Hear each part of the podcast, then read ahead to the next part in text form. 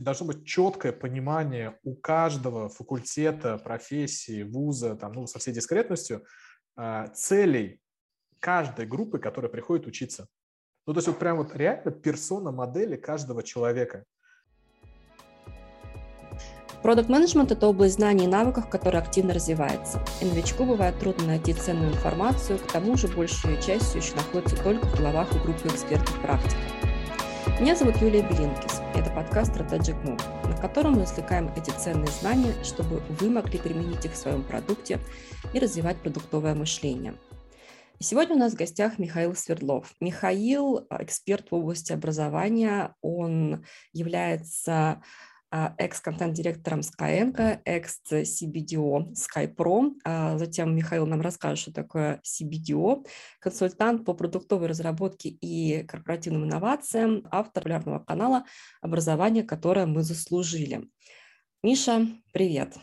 Юля, привет. Спасибо большое, что пригласила. Во-первых, ты заинтриговал своей э, должностью. Расскажи, что такое CBDO. Вообще последние 15 лет я работаю в мире технологий, еще до тех моментов, когда продукт менеджмент э, стал популярным, да, мейнстримом в России. Мне кажется, я уже этим занимался, и последние 10 лет я занимаю такие силовые позиции, руководящие позиции в разных технологических компаниях, либо технологических подразделениях. Меня достаточно длинный путь. Э, я 5 лет работал в финтехе, э, потом 2 года в телеком-техе, и потом вот три года э, работал в EdTech, и сейчас, собственно говоря, э, у меня следующая фаза, я ищу классный продукт, э, и есть большая вероятность, что это опять будет EdTech. Мы сейчас общаемся с рядом компаний. Вот. А что такое CBDO? Это директор по развитию. На самом деле очень по-разному воспринимается в России и за рубежом, и в каждой конкретной компании где-то а, у CBDO есть продажи а, и маркетинг внутри, где-то это чисто новые рынки. У меня это был, наверное, такой микс стратегических проектов, внутри компании, стратегических партнерств, новых точек монетизации – Э, продуктов SkyPro и, наверное, такой стратегический вижен вообще, куда развиваться э, с точки зрения ниш клиентов и ценностного предложения для них. Мы обязательно об этом еще поговорим, но я бы хотела начать немножко с другого. А, я читаю твой телеграм-канал, и я сначала была удивлена тем, насколько широкий охват тем, ты э, освещаешь э, у себя в канале, ну и вообще, в принципе, на различных мероприятиях. Ты достаточно много пишешь про обучение, про разное обучение, про обучение профессиональное, про обучение в университете. В связи с этим мне сразу стало очень сильно любопытно, а какая тема в обучении тебя сейчас больше всего драйвит, волнует, что для тебя самого является самым важным аспектом в этой тематике? Меня, в принципе, все время э, драйвила тематика и продолжает драйвить технократизация обучения, и технократизация обучения невозможна без э, образовательной аналитики и систем принятия решения с точки зрения образовательного процесса. Ну, то есть э, все, что я делал э, в Skyeng и в SkyPro, по факту это было связано с повышением качества, с повышением качества образовательных результатов, с повышением качества жизни людей, потому что моя большая концепция, ну, на самом деле, может, она и не моя, просто она мне близка, Э, что мы, когда ставим себе какую-то цель, ну или хотя бы мечтаем о чем-то, для нас э, вот эта мечта конечная, э, она не про обучение и образование, она рассматривает обучение и образование как один из способов достижения этой задачи. Ну, давай посмотрим, например, на примере взрослого человека. Не хочу говорить сейчас про студентов, потому что у меня нет данных, и, кстати, было очень интересно посмотреть, зачем э, абитуриенты идут в вузы. Ну, кроме того, что там родительская для, бам, для бабушки э, и для красивой бумажки. Вот. Э, но взрослые, они сталкиваются точно с двумя большими проблемами. Первая проблема – это они вот пошли зачем-то в ВУЗ, вот, а 4 года или там раньше в советское это время 5 лет учились, вот, как бы инвестировали это время, и не факт, что успешно, да, потому что 40% людей работают не по специальности, а те, кто 60% работают по специальности на выходе, они э, ближе к 30 годам, да, ну, то есть они в 18 пошли учиться, в 17-18, 22 закончили, 23, если там это был специалитет, и они потом несколько лет проработали, да, там 3-5, сколько-то, насколько их хватило. А, и они стоят перед выбором, а дальше-то что делать? Потому что ни я не сам выбирал то, что мне хотелось. Да? Это первая история. Даже если бы мир был стабильный, как он был там 10 лет назад, я не сам выбирал. А сейчас мир настолько быстрый, да, вот там была концепция вука мира, мы внизу поставим, что такое вука мир. Сейчас концепция бани мира.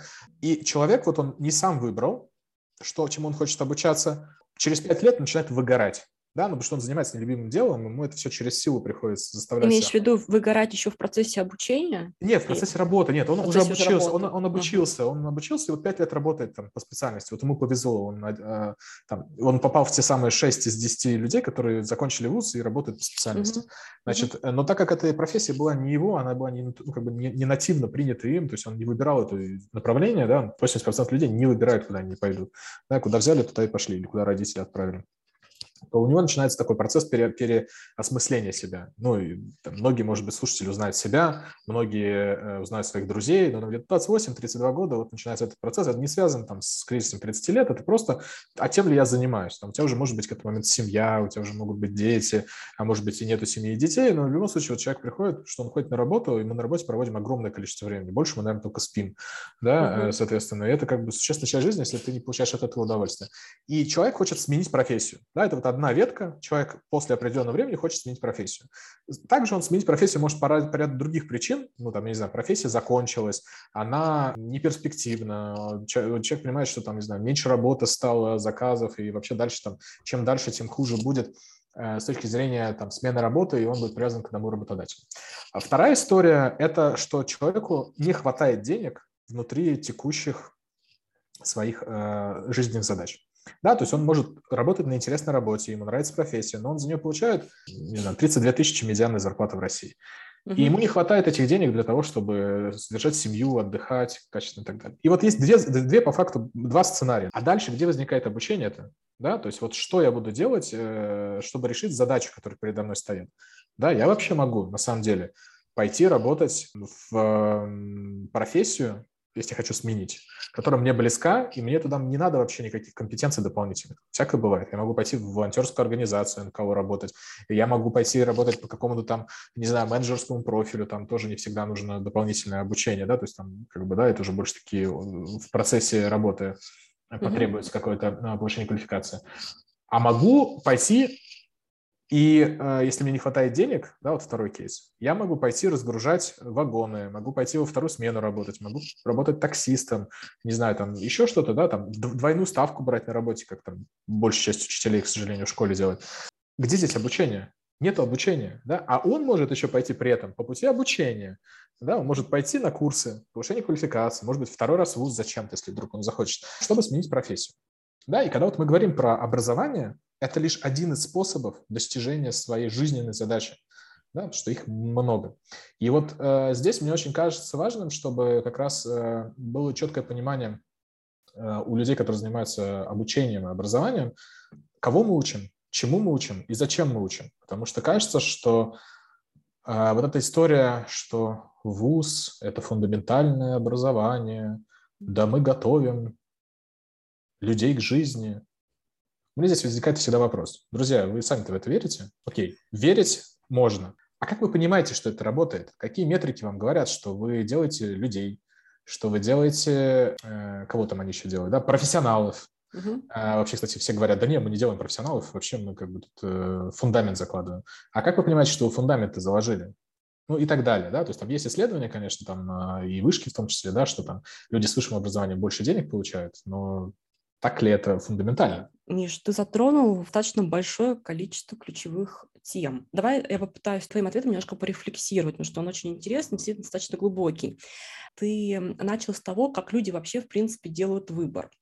И я с тобой абсолютно согласна, что любое образование своей целью имеет некую трансформацию жизни человека, да, то есть некий прогресс, достижение его цели, но, с другой стороны, возвращаемся к вопросу рационального и нерационального выбора еще в самом начале. То есть когда после школы ребенок э, заканчивает обучение, ему нужно сделать выбор, и здесь ты говоришь, что вот здесь вот наступает э, как бы первая веха, в которой выбор делается не оптимальным образом. Но обычно а, он делается через советы родителей, советы а, того сообщества, в котором живет ребенок, и в целом там действует э, такая идея эхокамеры. Ну, то есть посмотри, а, мама, папа получили образование или не получили образование, и, соответственно, тебе нужно либо идти получать образование, либо идти работать. Там у всех разные, на самом деле, дорожки, но а, в целом всегда есть привзятость подтверждения. Я знаю лучше тебя, у меня есть уже такой опыт, и мне кажется, что в нашей стране тебе лучше идти сначала получить высшее образование, а потом уже, вот эта стандартная фраза, а потом уже сам решай, чем ты хочешь заниматься. Ты главное образование получи. А, и ребенку, получается, дается, ну, на самом деле даже не дается какого-то особого выбора, потому что у многих детей еще недостаточно сформировалось э, ощущение осознанности для того, чтобы иметь возможность самому принимать решения вот в этом данном конкретном контексте. То есть все начинается на уровне школы, даже и школьной скамьи, то есть а, обучение осознанности при принятии решения. Это первое. Второе, ты говоришь о том, что окей, хорошо, допустим, этот ребенок превратился уже не в ребенка, а взрослого человека, непонятно зачем пять лет отучился, а потом он не понимает, чувствует как бы какую-то опустошенность, связанную с тем, что, получается, было все бесполезно, потому что он не может применить полученные навыки своей жизни. И тут сразу возникает вопрос второго выбора, да, а что делать мне дальше? И опять мы сталкиваемся с теми же самыми вопросами, с теми же самыми проблемами. А куда идти в том контексте? Потому что есть вещи, которые э, человек, в принципе, не может видеть, потому что он не находится в том информационном поле, которое дает ему другие возможные выборы. Вот как ты говоришь, да, либо пойдешь погоны разгружать, либо пойдешь работать куда-то еще, вот в твоем контексте, в твоем мире, в котором ты живешь. В связи с этим а, возникает э, первое несоответствие. То есть, с одной стороны, ты говоришь о том, что вот нужно посмотреть на более широкую картину, нужно понять, чего ты хочешь э, там, с самого начала, повышать качество принятия решений, а с другой стороны у этих людей, возможно, даже нет возможности это сделать, потому что та среда, в которой они живут, не позволяет им видеть эти возможности. Тебе не кажется, что, исходя из этого, а, вот такие продвинутые люди в образовании говорят э, не на одном языке с непосредственными людьми, которые, ну, в кавычках, вагоны разгружают? Это огромная проблема. Именно поэтому я и сказал, что очень классно было бы, если бы а, разные а, уровни образования а, и вузы, и школы, и, и тех компаний, ну, кстати, тех компаний, мне кажется, они тут э, впереди планеты всей, общались с клиентами, они понимали их потребность, воспринимали их как э, клиентов, либо потребителей, э, пользователей системы обучения либо образования, в данном случае и э, ориентировались на их задачи. Но э, очень часто я слышу в ответ, так, ну откуда они знают, что надо-то? Ну так тогда, друзья, ну значит вы неправильно вопрос сформулировали. Не надо их спрашивать, э, э учить мы будем вас, э, там, не знаю, по основам э, пет-дизайна или по основам э, не пет-дизайна. Ну типа они не знают, что такое пет-дизайн они э, там циклы запоминания не знают э, и так далее. Им это не нужно. Но вот вопрос, э, что вы хотите получить на выходе? Какой результат, а как вам комфортнее учиться, а как мы можем как э, платформа, система помочь вам достигнуть этих результатов. Ну, потому что э, по факту есть классическая система образования. Школа – это камера хранения. Ну, объективно, да, что там? Ну, типа, ну, типа просто чтобы э, дети друг друга не поранили, не покалечили, с, с, с скольки там, с 8 до 4 были как бы заняты в безопасном пространстве, физически безопасном. Я сейчас не говорю про ментально безопасное и так далее. И все, родители их потом забирают. Да? Классно. ВУЗ, окей, ну там вот мы э, сейчас обсуждали, была конференция, э, ИТМО, и э, обсуждали, ну, у ВУЗа же есть еще третья миссия это социальная значимость, убрать людей с улиц. Блин, ребят, ну да, действительно есть. Ну так, может быть, надо людей с улицы убирать какими-то другими способами, а не э, вузом. Ну, то есть, типа, если мы говорим, что вуз – это убрать людей с улицы, ну, так э, как бы поставьте им там PlayStation, и отлично людям будет. Они не будут на улицах э, что-то делать э, не э, легальное. Ну, смотри, мне кажется, все-таки убрать людей с улиц как функцию э, школы или вуза – это несколько, некоторое упрощение, да. Для меня школа и университет – это просто это, скажем так, э, структура, да, это результат ряда компромиссов, которые в свое время приняло государство, э, связано с тем, что есть компромисс между тем объемом знаний, да, э, которые нужно вместить в голову ученика и нагрузкой на вообще систему образования в целом. Я, я вижу все проблемы школы, у меня тоже есть дети, я вижу все проблемы университета, потому что я долгое очень время работала в университете. Но с другой стороны, представь себе, что э, если бы этой структуры вообще не было, тогда бы мы получили не только детей на улицах, мы получили хаос на улицах. И в связи с этим кажется, что сама структура необходима, абсолютно необходима. А вот э, повышение качества обучения – это уже вопрос второй. Ну, то есть э, каким образом нам оптимизировать эту структуру таким образом, чтобы на выходе мы получили качественный результат. И если мы здесь с тобой уже только что обсудили, что качественным результатом является улучшение, как бы, да, прогресс, трансформация целей учащегося, а не просто отсиживание, значит, штанов за, за того, чтобы потом получить на выходе диплом, то возникает сразу вопрос а, мотивации, которая есть у ученика, и как эту мотивацию переложить в какие-то качественные результаты. И здесь этот, этот вопрос открыт, он, он решается сейчас не только в России, он решается во всем мире, и многие инфлюенсеры в, в теме образования до сих пор не могут найти на него ответ, потому что настолько все сложно, настолько контекстно зависимо, и самое интересное, что настолько все сильно зависит еще от личных каких-то факторов и мотивации, что э, создать э, какую-то, знаешь, вот в идеале персонализированный путь обучения для каждого индивидуального случая практически, ну, это невозможно, это утопия. Поэтому все равно возникает задача стандартизации. Но эта стандартизация, она просто выполняется на разных уровнях абсолютно по-разному. И тут вот тут возникает особо большое количество проблем.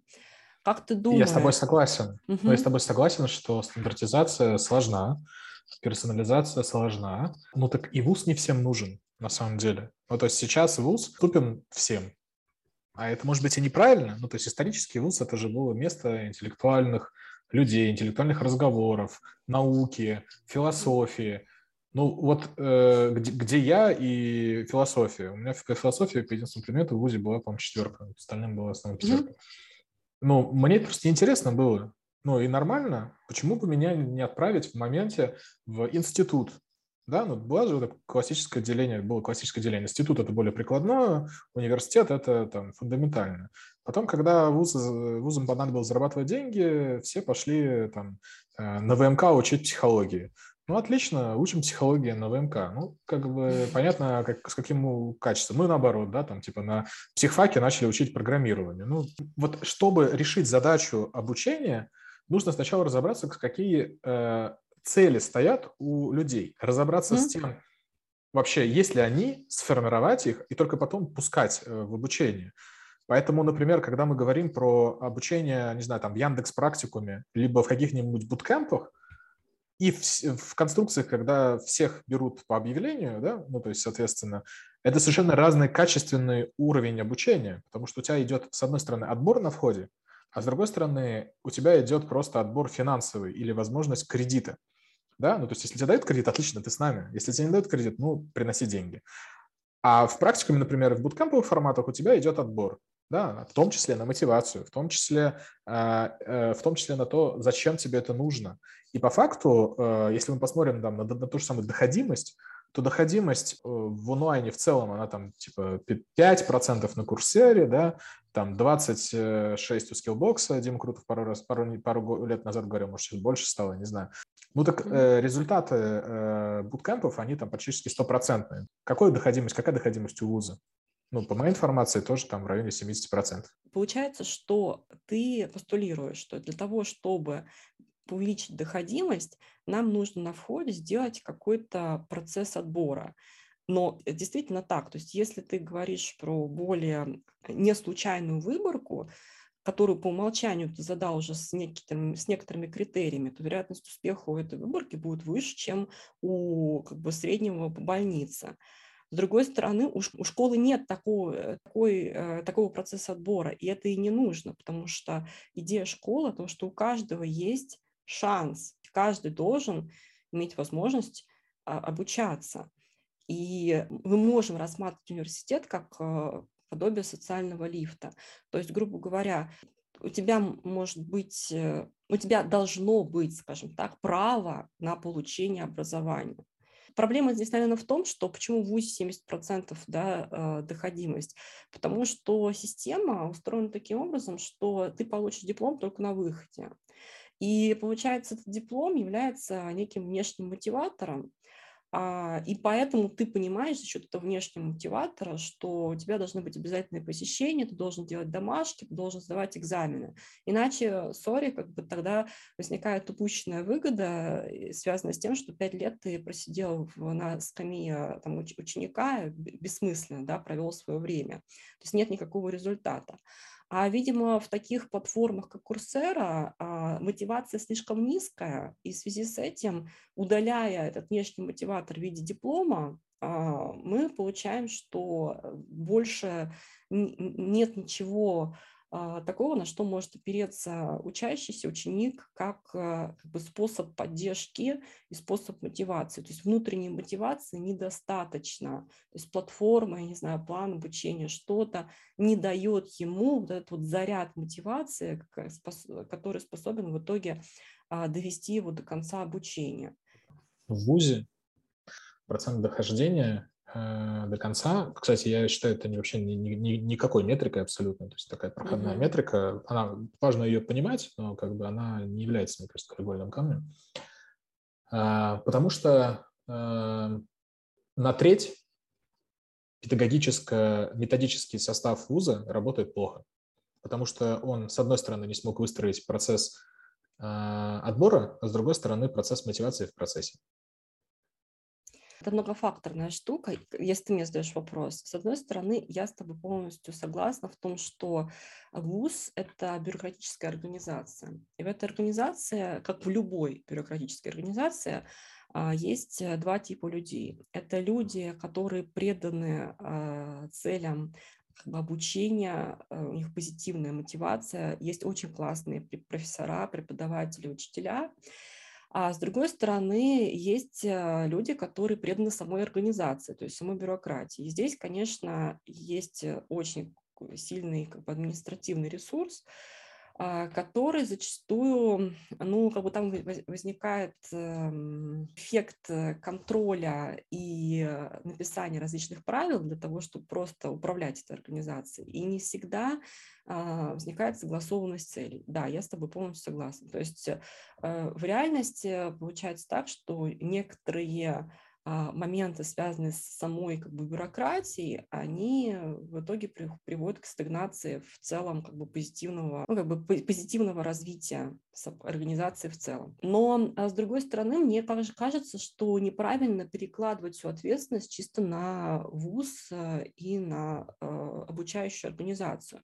Потому что, по моему опыту, Миш, я не знаю, мне кажется, даже практически чуть ли не 80% успеха обучения зависит от самого учащегося, от самого ученика. Но я, могу, но я могу тебе привести пример. Да? Допустим, а, возьмем первый курс бакалавриата. Вот эти только студенты, которые только-только пришли из школы.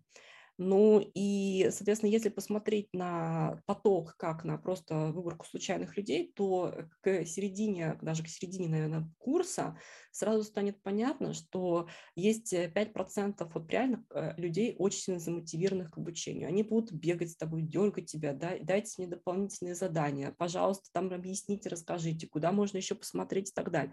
Вот, то есть это прям реально заряженные ребята. А есть э, галерка, как называется, да, которая вообще вообще ничего не нужно, и как бы ты там не усердствовал на тему того, что, ребята, вот посмотрите, ну, им, у них нет, вот у них отсутствует эта внутренняя мотивация. И как следствие результаты э, этих двух групп, да, они будут кардинально отличаться. То есть это просто естественный процесс. Здесь есть, мне кажется, две, две истории. Угу. Первая история, насколько я знаю, может мне поправить, если я не прав, то в основном э, все классическое обучение идет по отстающим. Да, то есть в идеале идти, ну, как бы дотягивать отстающих, с одной стороны, это первая мысль. Вторая, ну, как бы просто сейчас. Оно скорее идет к среднему. Ну, к среднему, да, ну, mm-hmm. то есть э, средняя, средняя зарплата в России 42 тысячи, медианная 32, но 45% из второй половины живут на 15 меньше. Вот как бы вот она средняя и медианная. Вроде все хорошо, вроде нет. Вот, с одной стороны. С другой стороны, э, это интересная как бы направление, мне кажется, она тоже вот как раз находится в фокусе э, тех интересов, которые я обозначил для себя. То есть mm-hmm. это эффективность и качество. Значит, э, мне прям вот, прям у меня как бы слеза текла, когда я смотрел с предыдущего, не, не, с прошлого, а с предыдущего Етеназа конференц Яндекса, да, Як, mm-hmm. ви, видео рекламу Яндекс учебника, когда там сидит класс, значит, есть преподаватель, ну, условно, Марья Петровна, есть там Петечка, который сидит, ничего не понимает, вот он там сидит, там пытается это э, уравнение решить, и вот сидит 30 э, человек, и Мария Петровна, она же не может учить Петечку, она учит 30 человек, она учит класс, да, как бы, и вот она рассказывает, что он делает. И потом смотрит, значит, в Яндекс учебнике, Петечка сделала домашнее задание на платформе, и у него ничего не получилось, да, угу. и она такая видит, что в динамике у него ничего не получается. Она потом после третьего урока подходит к Петечке и говорит, Петечка, слушай, смотри, я вижу, что у тебя не получается, давай я тебе расскажу садится и рассказывает. И у меня прям вот как будто, такая, знаешь, дрожь по телу от того, что э, где вот этот стык между технологиями и человеком. Ведь любая Мария Петровна и Иннокентий Павлович в, в школе, они, в принципе, конечно, уже подзадолбаны школой и учениками, но все равно у них еще внутри есть огонь, там, иногда огонек того, чтобы сделать причинить добро каждому, да, и чтобы каждый Петечка выпустился из школы, чтобы он состоялся в жизни. Ну, просто если у них нет этой задачи, мне кажется, они зря в школе работают или вообще в системе образования, но это отдельная история. Но у них нет физической возможности понять, что вот, вот идут классы, да, там сколько у одного преподавателя классов? 10, 15, там в параллели, там несколько параллелей, да. Вот что происходит? Там запомнить каждую петечку невозможно. Но если только он там не оставался уже на второй год, или там у него двойка не грозит, mm-hmm. да, то есть какой-то такой яркий драматический кейс не возникает. А система позволяет. И я более того скажу, что система может еще сказать, что нужно сделать и почему так произошло, если это все анализируется. Но вот такого рода систем, к сожалению, не строят а строят какие-то бюрократические конструкции, которые вместо того, чтобы понимать вообще, в каком регионе что плохо и что хорошо, может быть, надо преподавателей обучать, может быть, надо э, преподавателей менять, может быть, надо э, ученикам э, давать дополнительные задания, может быть, не надо, да, может быть, надо интернет проводить, а может быть, и нормально, что они с березы отправляют. Но как бы вот это никак не смотрится, да, то есть есть мониторинги, которые показывают какое-то мифическое качество обучения, на мой взгляд.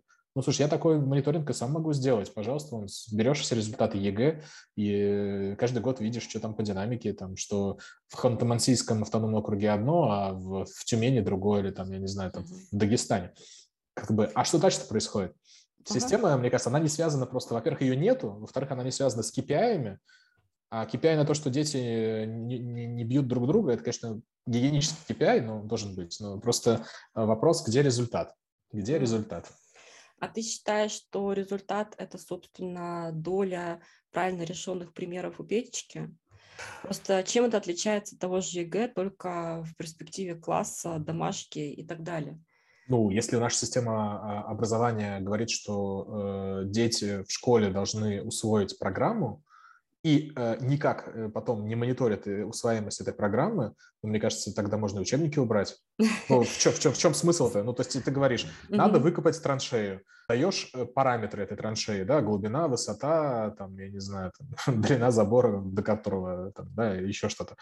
А потом такой говоришь, ну, ладно, отлично, да, Миш, смотри, ну твой пример с Яндекс учебником, он, смотри, он решает вопрос определения, значит, неуспевающих в классе, который а, в целом а, должен решать э, учитель.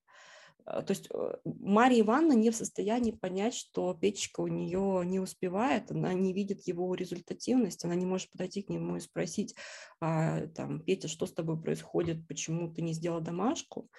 Зачем для этого нужно дополнительный слой внедрять в виде автоматизации этих тестов? Придет Мария mm-hmm. Петровна, поставит двойку за домашку, не сделал. Я же говорю даже не про то, что не сделал, а про то, что э, вот Мария Петровна уходит из э, класса, из школы с сумкой и тетрадок.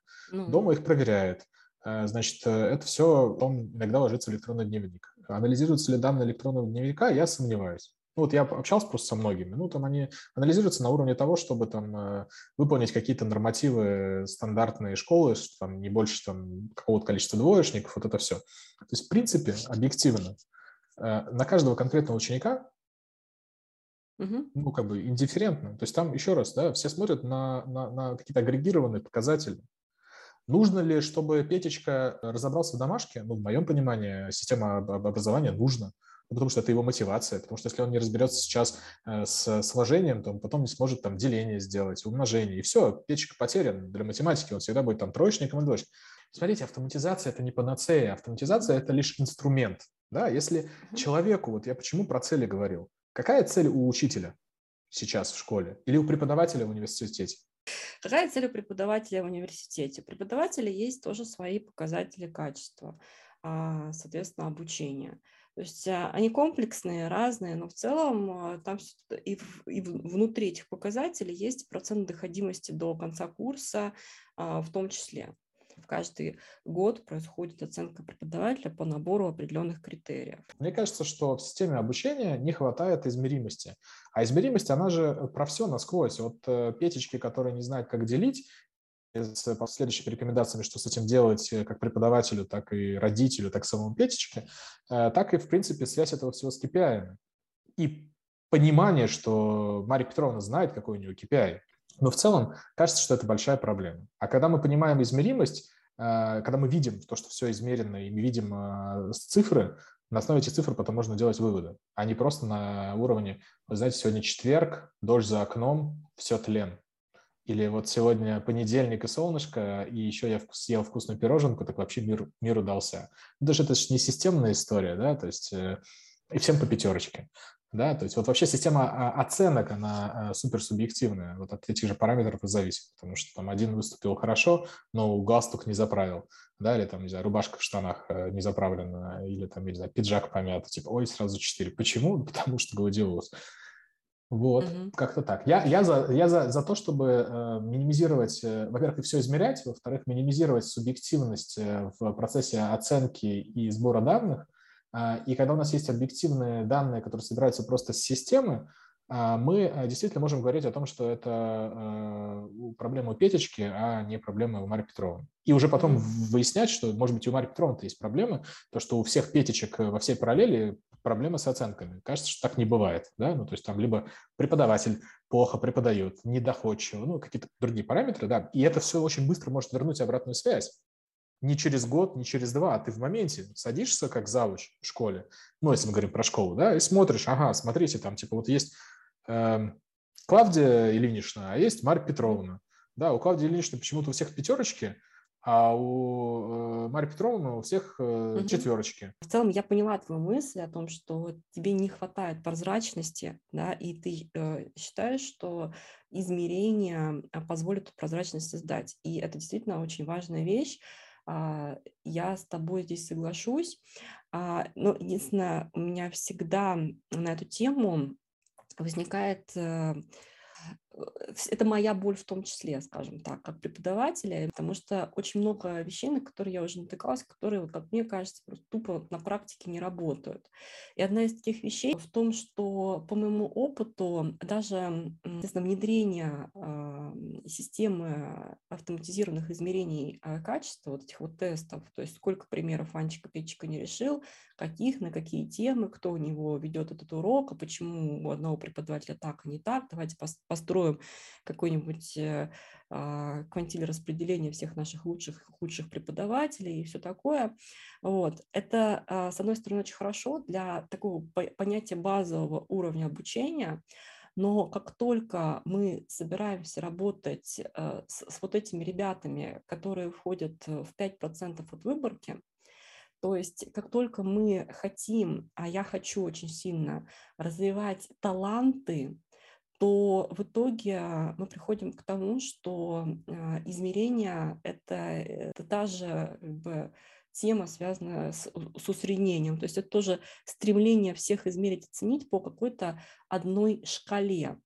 А в реальности оказывается, что у Пети и у Вани есть абсолютно разные а, внутренние интересы и вот та самая внутренняя мотивация, с которой э, идеально было бы тоже работать с той же самой Марией Ивановне.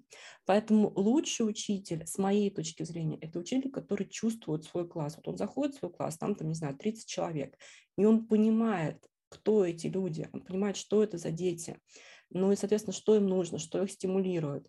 Поэтому а, я все равно за то, чтобы развивать учителей и развивать э, осознанность учителей в том числе, потому что найти а, пути не только к ученику, но и к учителю, как э, создать мотивацию, в том числе и учителя, к развитию, к обучению, в том числе, да, а, к пониманию своего класса, потому что вообще в целом процесс обучения – это очень субъективный, а, я считаю, процесс. Он очень сильно контекстно зависимый, и он зависит от обратной связи, от учителя в первую очередь, не от системы, не от Яндекс учебника, а от учителя, а особенно э, э, для детей младших классов. Поэтому здесь э, кажется, что попытка измерения на первом шаге окей, для того, чтобы выявить вообще, в принципе, какие-то, знаешь, такие ситуации а, сильной изменчивости, да, вот когда кто-то не успевает, там Мария Ивановна не успевает или Петенька, а вот когда мы приходим к более чувствительным тестам, тут оказывается, что мы попадаем в такой сложный психологический контекст, к которому э, многие учителя, в том числе, они просто не приспособлены. Это выходит за рамки их ну, профессиональной ответственности. Ну вот, собственно, как с этим бороться, как с этим жить дальше, я не знаю. К сожалению, часто это выходит за рамки их э, мотивации, собственно, mm-hmm. и компетенции зачастую. Смотри, а ты реально веришь в то, что преподаватель может э, каждый раз, видя перед собой аудиторию в 30 человек, э, обеспечивать в одну каску в ручном режиме Нет. персонализацию? Понимание, Нет. что у кого я... какая цель? Угу. Я, наверное, не верю. Я верю, что они супер перегружены, но я, меня не устраивает текущая система образования а, в целом. Мне кажется, она супер-гипер не, неэффективна. И на выходе мы получаем, да, мы получаем а, детей, которых есть оценки, есть оценки в виде тестов, и э, говорим им, вот, собственно, вот результат вашего обучения, вот ваш, ваши оценки, идите, делайте с ними что хотите.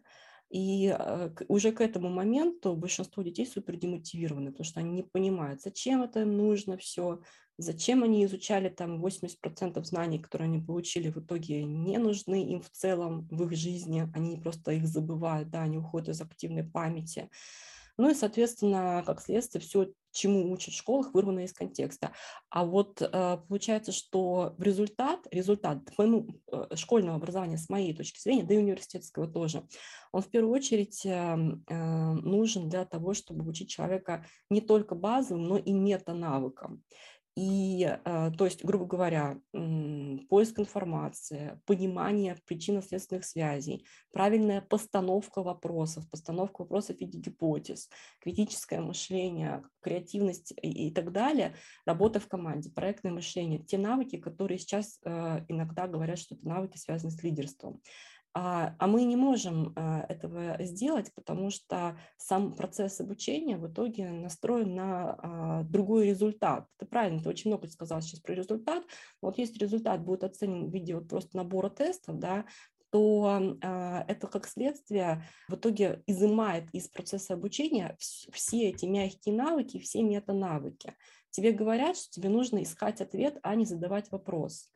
Если только, если только тест не построен, э, в том числе включая эти мягкие мета-навыки, иногда бизнес-навыки, включая, вот, э, например, обучение в ВУЗе. Я учился в зарубежном ВУЗе. Так mm-hmm. получилось, что я заканчивал бизнес-школу в Австрии, и я был в шоке. До этого я учился в двух вузах в России, Я был просто в шоке. Во-первых, от количества, во-вторых, от качества, от подхода, от всего. Преподают профессионалы. Они говорят, слушайте, у нас есть экзамен. Вы можете на экзамене пользоваться всем, чем хотите.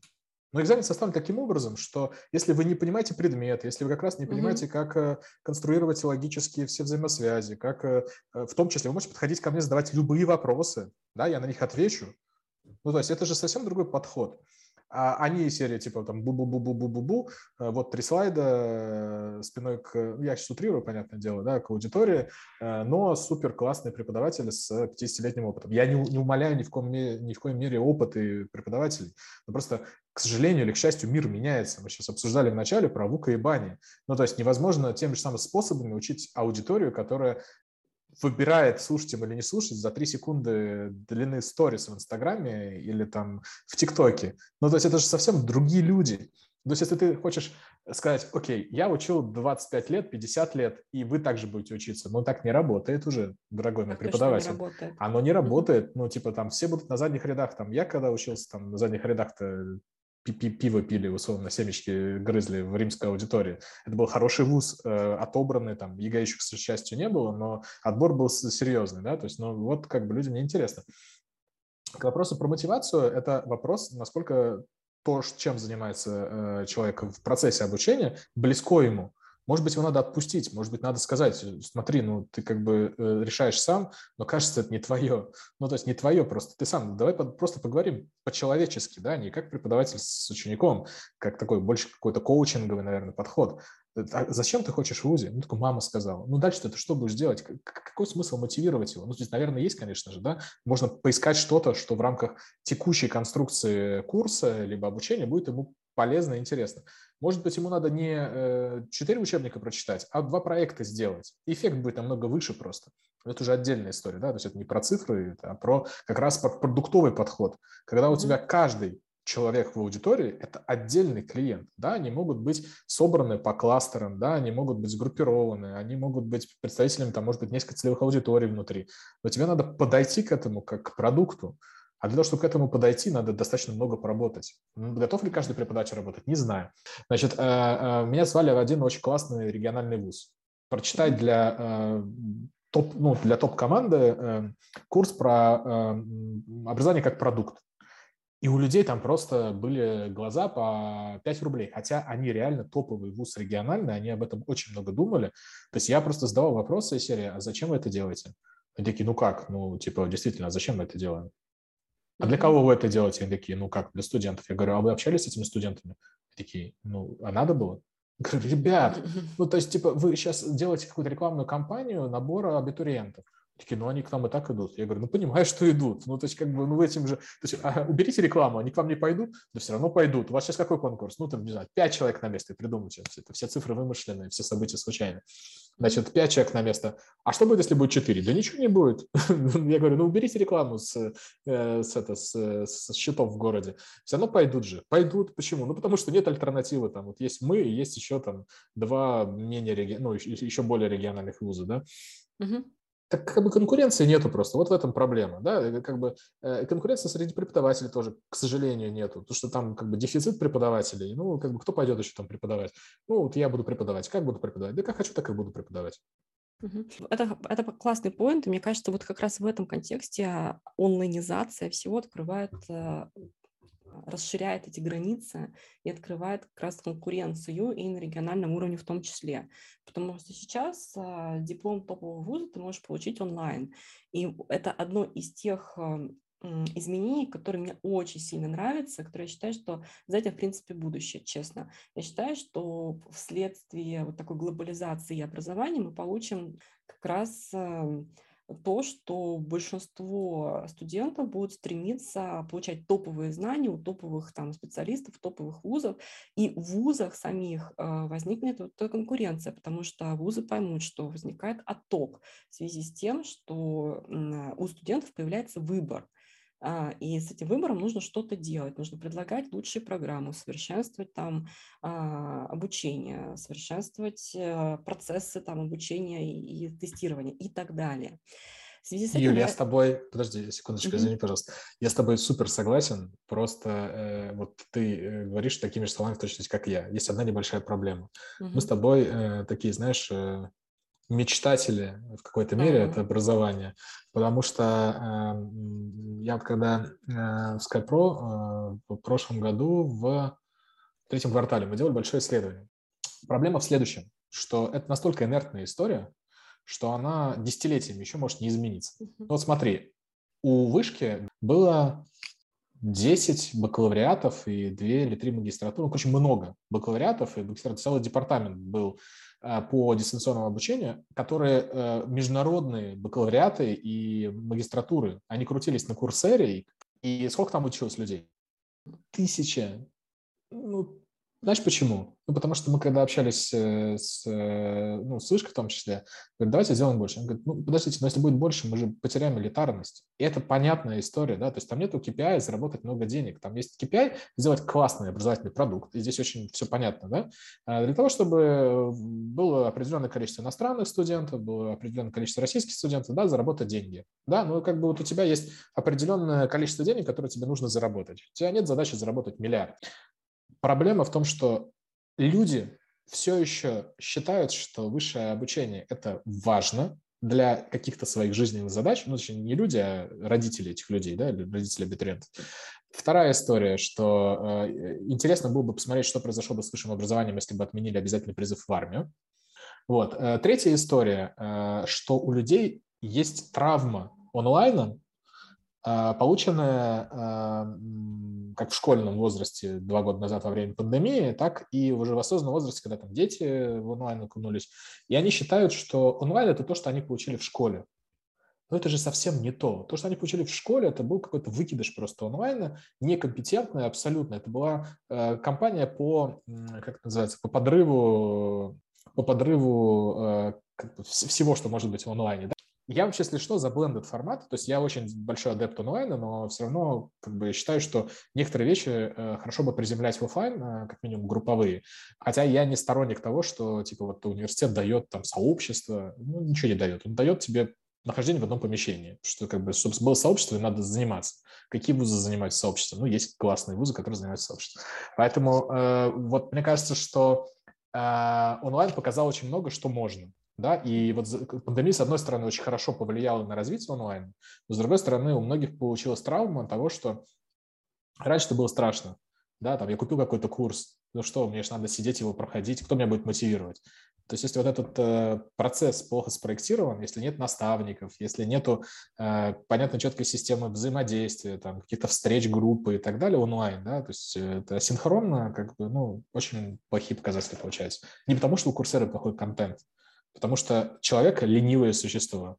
Угу. Ты 350 раз пойдешь смотреть Инстаграм, да, соответственно, там пойдешь смотреть э, Кион, да, что там сейчас есть в России, да, короче, какие ну, другие платформы. Да, да, наш мозг устроен именно так, таким образом, и поэтому очень часто образование подменяется edutainment, есть же такой даже термин, что тебе легче просмотреть реально кучу каких-то роликов непонятных там, да, и э, чем один какой-нибудь даже 10-минутный ролик, связанный с получением нового знания. Потому что мозг ленится эволюционно, он настроен на то, чтобы как бы, потреблять дофамин быстро, быстрым образом, а не через долгосрочные значит, цели и результаты. Окей, так и, и как следствие а, кажется, что, э, мне кажется, да, что ты считаешь, что э, профессиональное обучение, образование через эти онлайн-школы – это тот выход из ситуации, который прям существенно улучшит э, а, уровень а, навыков в регионах? Ну, надо понять, какую задачу мы решаем в первую очередь. Ну, то есть, если мы хотим делать третью миссию вуза, то можно делать все как и раньше. Все хорошо. Ну, Все отчеты заполнены. Давай возьмем, вернемся к позиционированию. Сейчас а, зачастую большинство онлайн-школ позиционируются как чуть ли не а, онлайн-университеты. Онлайн-университеты, да. Да, И... давай посмотрим, чем отличается. Чем? Да, давай посмотрим. Ну, смотри, давай так, если человек идет в университет, чтобы э, э, получить отсрочку от армии, это плюс университета. Онлайн-вузы не получают, к сожалению, пока отсрочку от армии, потому что если бы получали, Я думаю, что вузам было бы еще сложнее, да? Смотри, э, давай вот я сейчас несколько мыслей закину. Значит, э, у меня есть такой слайд в презентации всегда. Я показываю, сколько заработали топовые вузы э, в год и сколько заработали онлайн-университеты. Значит, Skillbox в прошлом году заработал 11 миллиардов рублей. Это оборот. Ну, то есть не заработал, это выручка, да, то есть оборот за год. А если ты посмотришь топ вузов российских, там, рейтинга Forbes, там, угу. топ-10, ты, короче, ближе к третьему, ну, существенно пятому... меньше, так. Ближе к третьему, пятому месту начнешь видеть, что э, э, количество людей, которые пришли, я не говорю про ДПО даже, я говорю просто про обучение, да, то есть вот просто выручка в год, она ну, уже меньше, уже меньше, и это первая история. Что это значит? Что э, есть большое количество людей, которые решают свои задачи через онлайн-обучение. Вот вывод очень простой для меня. Да, что люди э, идут в эту систему, э, они в нее верят, и, и этот тренд э, увеличивается. Ты анализировал, почему так происходит? Вот у меня есть гипотеза, связанная с тем, что это просто это обещание краткосрочного результата. Ведь ты посмотри, что продают онлайн-университеты. Они продают тебе обещания, то, что да, ты там через 6 месяцев станешь крутым специалистом, найдешь работу. Ну, окей, хорошо, маркетинг работает классно, но это же... Давай, давай по-другому, давай, ладно, давай возьмем skill, не Skillbox, давай возьмем давай. Яндекс Практикум. Значит, давай. возьмем Яндекс Практикум. 4 миллиарда в прошлом году, поменьше, чем Skillbox. А с, э, с, воро, с, вот, с той воронкой отбора, про которую мы говорили, да, ну или антиворонка продаж, с неагрессивным маркетингом практически никаким, ну, с брендом Яндекса. Угу. 69% доходит до конца, и, по-моему, 70% из тех, э, кто дошел до конца, если я не ошибаюсь, надо посмотреть исследование, э, чтобы не соврать, э, устра... получает работу. Хороший результат. Лучше, чем целом, у вуза. Да. Лучше, у вуза. Результат а, хороший для какой цели, да? Окей, а, не умаляя а, успехов а, этой платформы, а, все-таки кажется, что разные цели. Подобные онлайн-университеты, там, не знаю, школы. Смена это, профессии. Это смена профессии, да. смена профессии. Туда люди идут уже осознанно, понимают, что им нужно, что они хотят там стать, не знаю, кем, интернет-маркетологом. Не понимают. Они, они понимают, что хотят сменить профессию, и знаешь как, а, к сожалению, э, тоже до конца не понимают. Э, а, значит, э, нет профориентации все еще, к сожалению, да, то есть только через вебинары, когда тебе могут рассказать, чем занимаются, чтобы вообще погрузиться. Ну, потому что как бы ты идешь в ВУЗ, и что? Мама сказала, а вдруг ты вообще крови боишься, а ты собираешься стать ветеринаром. Э, ну, например, я утрирую, понятное дело, да, ведь нет возможности попробовать, да, то есть нет такого, что там у тебя есть демо-семестр. Есть ли исследования, которые показывают, зачем люди идут в ВУЗ? Я вот честно не нашел. Тут прям вот я давно уже ищу, уже, наверное, месяца 3-4, и как бы все еще не нашел. Но у меня есть ощущение, что люди тоже идут за профессией. Люди, да, думают за профессии, но они попутно выполняют еще и несколько других подцелей, которые даже сами и не подозревают. Знаешь, я тоже думала, долго достаточно думала про идею интернет-профессии и так далее. Обрати внимание, что все эти школы, они нацелены на интернет-профессии, ну и профессии в цифровых технологиях. А, большинство из них, во всяком случае, точно. Ну, в Skillbox е там 900 курсов. Ну, слушай, Skillbox уже пытается масштабироваться как только может, и туда скоро, и не знаю, знаю, что они туда только не всунули, а еще что-нибудь еще всунут. Но в целом начиналось это все с а, очень простых а, достаточно навыков, связанных с цифровыми технологиями. Интернет-маркетолог, программист, а, там, разработчики всякие и так далее, разные языки программирования, все такое, аналитика данных. То есть, по сути, по умолчанию мы подразумеваем, что это навыки, они могут быть получены в достаточно краткосрочной перспективе, и они заточены под, собственно, вот этот цифровой, цифровой опыт.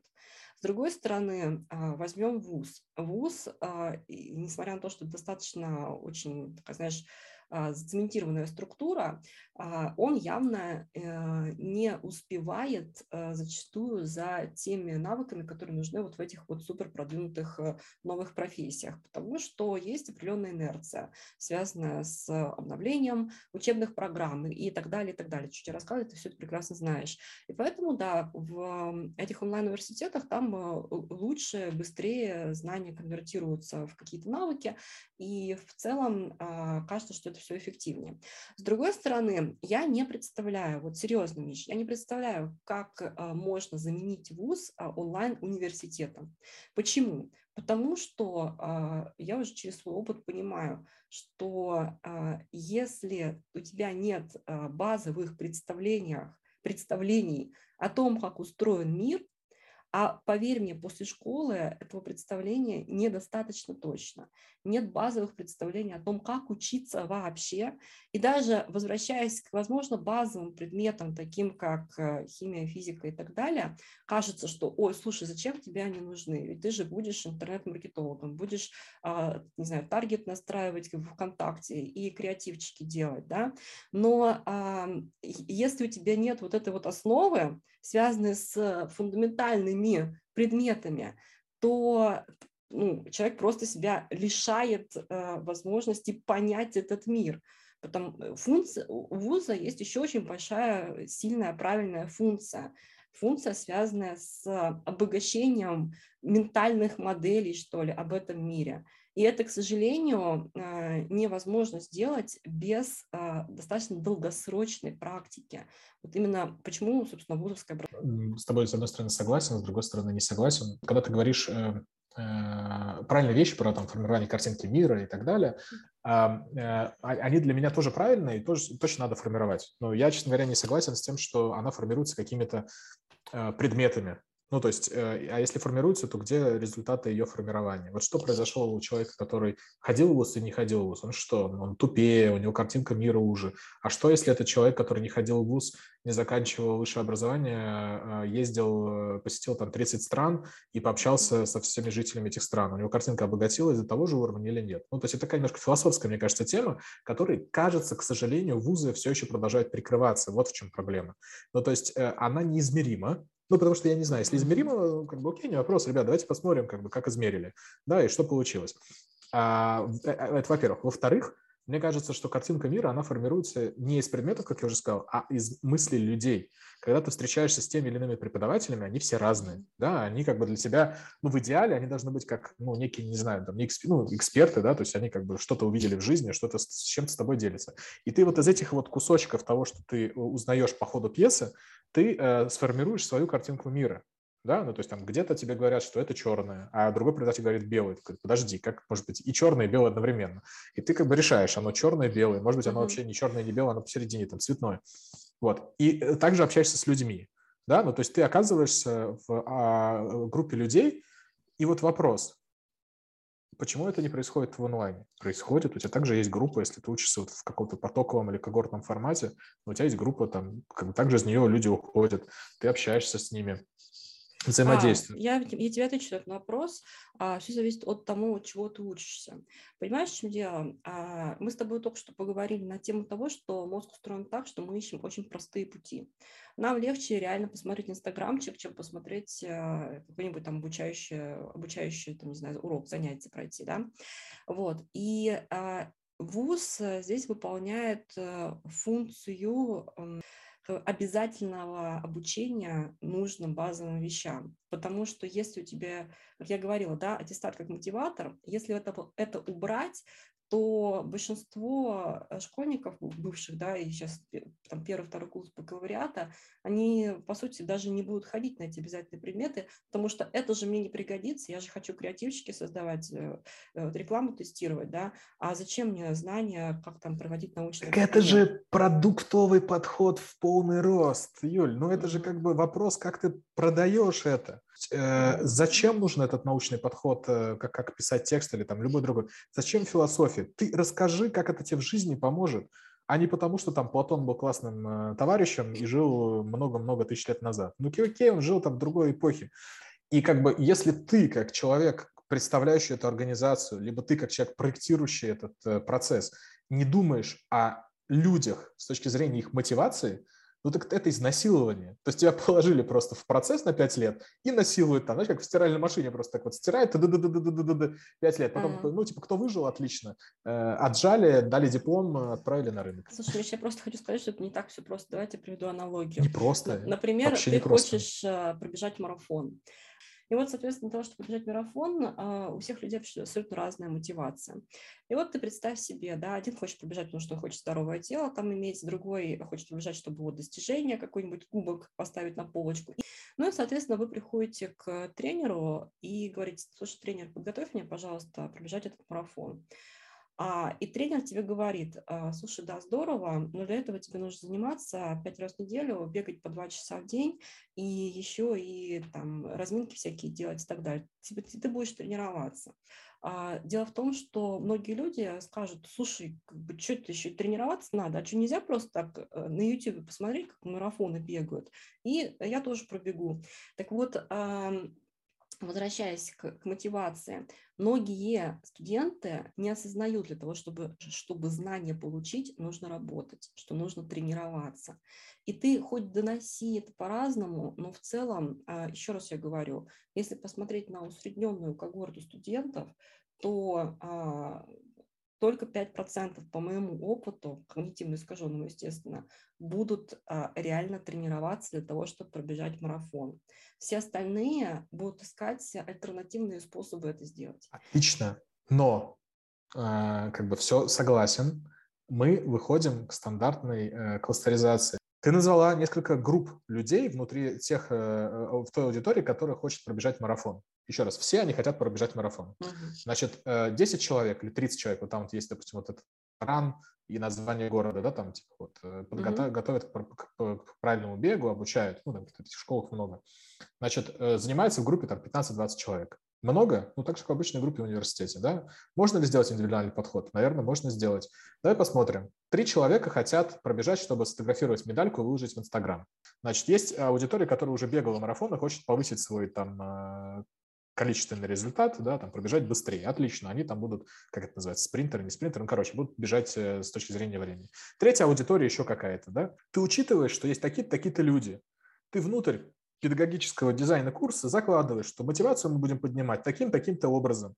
Да, тем людям, которые, ну, идеально, чтобы на всех работало сразу, да, то, чтобы там все элементы были, да, чтобы работало и на инстаграмщиков, и на бегунов на скорость, и на да. тех, кто хочет себе что-то доказать, ага. и еще что-то, да, там, хочу похудеть. Значит, э, отлично. Ну, то есть почему там марафоны, как это называется, там, бешеная сушка такие популярные? Ну, потому что люди продают какую-то понятную конечную цель, которая всем четко понятна. Хочу красивое тело. Дальше. А дальше уже они за счет разных механик, еще раз, я не проходил, к сожалению, или к счастью, бешеную сушку, но очень классные там э, референсы я вижу, слышу, да. Там, миллион понятно, рублей что... в конце, я тоже не проходил. Да, ну, мотивация, миллион рублей, кто-то хочет ради азарта, кто-то еще за чего-то, да, то есть они очень классно, они держат аудиторию, Миш, отлично. Мне, знаешь, мне кажется, мы уже подходим к финалу, и, а, и я с тобой полностью согласна про индивидуальные пути, эти путешествия студента, обучения.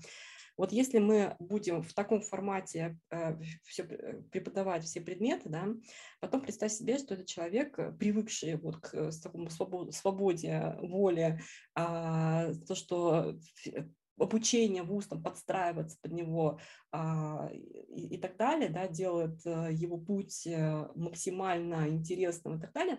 Вот, представь себе, что он приходит на работу. И вот здесь а, второй момент, потому что я очень много работаю с junior-продуктами, с junior, ну вообще не только продуктами, исследователями и так далее. Такие скиллы, кроме а, непосредственно а, формального как бы, вот, знания, еще ВУЗ очень хорошо а, дает это скилл, связанный с дисциплиной.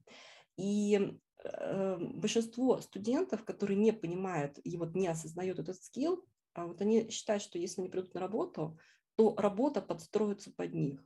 Если посмотреть на а, ребят, которым сейчас там по 25 лет, вот, которые только-только закончили ВУЗ, вот, и привыкли к такому достаточно свободному расписанию, я хочу, я не хочу, вот э, есть у меня обратная связь, открытый микрофон и так далее – как только их ставишь, и ставишь в формат результата, дедлайнов и в процесса, который уже принят, принят в компании, а, они начинают э, реально плавать. Почему? Потому что, сори, а я не привык к такому, я привык, тут у меня свобода, я сам выбираю, как не бежать марафон, как тренироваться. Классно, если они все будут работать в креативных индустриях, будут стартаперами а, и будут сами устанавливать правила, по которым нужно работать. Но как только они приходят в корпорацию, слушай, ну, э, э, ну реально нужно потратить время для того, чтобы просто а, как-то структурировать их деятельность. А, отвечая на твой вопрос, э, мне кажется, что есть проблема в программе обучения. Ну, типа, что такое ты выбираешь сам? Ну, то есть ты же не выбираешь сам 100% всего. а, ты выбираешь сам, что ты учишь и какие дедлайны. Если ты не успеваешь дедлайны, ну так ты в, в обязательно дедлайн не будешь успевать. Да, тебя, вот мне кажется, вот я в своей профессиональной карьере очень редко ставлю какие-то жесткие дедлайны, да, ну, то есть если только они необходимы. Я у человека спрашиваю, вот смотри, вот мы сейчас будем делать вот эту задачу. Иди оцени, пожалуйста, подумай, когда ты сможешь ее сделать. Он сам оценивает, и потом уже ко мне никаких вопросов нету. Ну, не то, что я с себя ответственность снимаю, да. Я говорю, оцени, пожалуйста, трудоемкость. Что дальше происходит? У всех есть право на как минимум одну ошибку. Да, мы потом берем, делаем ретро, если что-то пошло не так, и как бы разбираем, почему так пошло. Если дальше ребят сказали все ок, то есть середина спринта.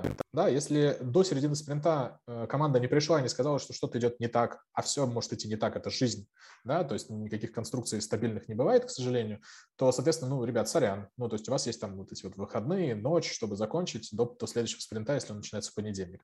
Я не адепт, еще раз повторяю, что я не адепт работать вечером, ну, чтобы люди работали вечером и работали выходные. Да, это значит, что что-то плохо было спланировано. Это значит, что, ну, как бы надо что-то делать с тайм-менеджментом. А дальше, соответственно, мы смотрим, делаем ретро, а, проводим какие-то рефлексии, смотрим, что произошло. Вот. А, и, знаете, через несколько спринтов люди э, начинают хорошо планировать. Они не с запасом планируют, потому что с запасом я тоже как бы начинаю стресс-тестировать и говорить, ребята, а что как-то, а что делать-то будете? Такие, ну, мы взяли с запасом. Я говорю, какой запас взяли? Ну, X2. Я говорю, ага, сейчас, конечно, X2 мы взяли с запасом. Давайте-ка это приземлять на реальность. А, но при этом как бы есть какая-то рефлексия. Так возвращаясь к вопросу о том, что люди приходят в реальный мир и не могут составить список задач. Ну, слушай, мне кажется, есть проблема в процессе обучения. Их не научили составлять список задач. Ну, значит, э, как бы обучение не для жизни. Значит, научили классно там э, считать интегралы, но вот э, я это Миша, 34 года, ни разу в жизни после вуза не читал интеграл. Не надо было просто по жизни, хотя как бы работал в IT. И в чем хороши онлайн-вузы, кроме того, что они очень быстро адаптируются к запросам индустрии, и здесь э, именно поэтому, мне кажется, идут коллаборации сейчас вузов с онлайн-университетами, когда появляются онлайн ну, как бы, программы бакалаврские да, или магистрские, где э, проектированием занимаются методисты, педдизайнеры из онлайна. Потому что они mm-hmm. понимают, что такое вообще методист и педдизайнер, они прочитали про это, они понимают про андрогогику, про возрастную психологию, они понимают, как материал усваивается, они понимают современные элементы контента, как их э, скомбинировать, как, какие механики использовать и так далее. Но я методиста в ВУЗе ни разу не видел. Вот я преподаю в трех вузах, ко мне вообще ни разу методист не приходил. Не спрашивал, Миша, давай посмотрим, как ты курс спроектировал. Я не знаю, чем они занимаются. Они, может быть, и есть классные какие-то, там, не знаю, вот ну, какие-то планы учебные. Я честно не знаю, я сейчас не хочу никого обидеть. Эта роль перекладывается на самого преподавателя. Классно. Я Миша Свердов, 3-4 года, не проходил курсы по педдизайну, но преподаю в двух вузах, и студенты довольны. Э, хорошо ли я делаю педдизайн? Не уверен. Прихожу э, в ВУЗ преподавать. Ну, хорошо, что пришли, да, профессионал, как бы профессионал из индустрии. Mm-hmm. Это тоже важно, что приходит профессионал из индустрии. Но просто также важно сделать проектирование так, чтобы как бы не просто там вот эти вот компетенции, которые есть в табличке номинальные, да, соответствовали там в программе, да, там, ну, иди возьми, вот там осталось две компетенции, впиши хоть что-то. Но это же не про это, да. То, что KPI должен быть понятный. Поэтому если э, не научил э, человека планировать, ну, значит, как бы что-то проблема в, в курсе. Если ты не прожил ситуации рабочие с человеком в курсе, а готовишь его к карьере, то значит проблема в курсе. Если ты э, не даешь бизнес э, навыки человеку, понимание вообще, как работает компания, какие задачи решаются, да, какая ценность у продукта в конце, даже если ты программист или SMM-менеджер, значит проблема курса, ну и, понятное дело, гигиена – это хардовые компетенции, чтобы они были актуальны, релевантны и использовали те э, инструментарии, которые сейчас используются в компаниях. Они так, знаешь, как вот я учился, правда, давай честно скажем, я закончил вуз в 2009, по-моему, году, девятом, да, девятом году, э, значит, я получил, бакалавр... Э, получил диплом бакалавра. И 2009 год, и мне на информатике рассказывал преподаватель, возрастной преподаватель по своей методичке, которую он... Э, потому что нельзя было сдать зачет э, другими словами. Мы живем на стыке двух тысячелетий, когда в наш век компьютерных технологий.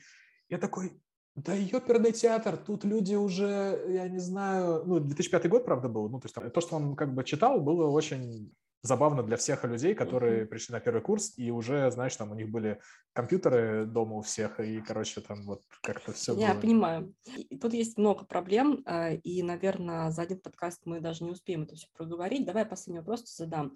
А какой вопрос я тебе не задала? Что сделать э, в итоге, чтобы э, система, система обучения э, отвечала потребностям студентов?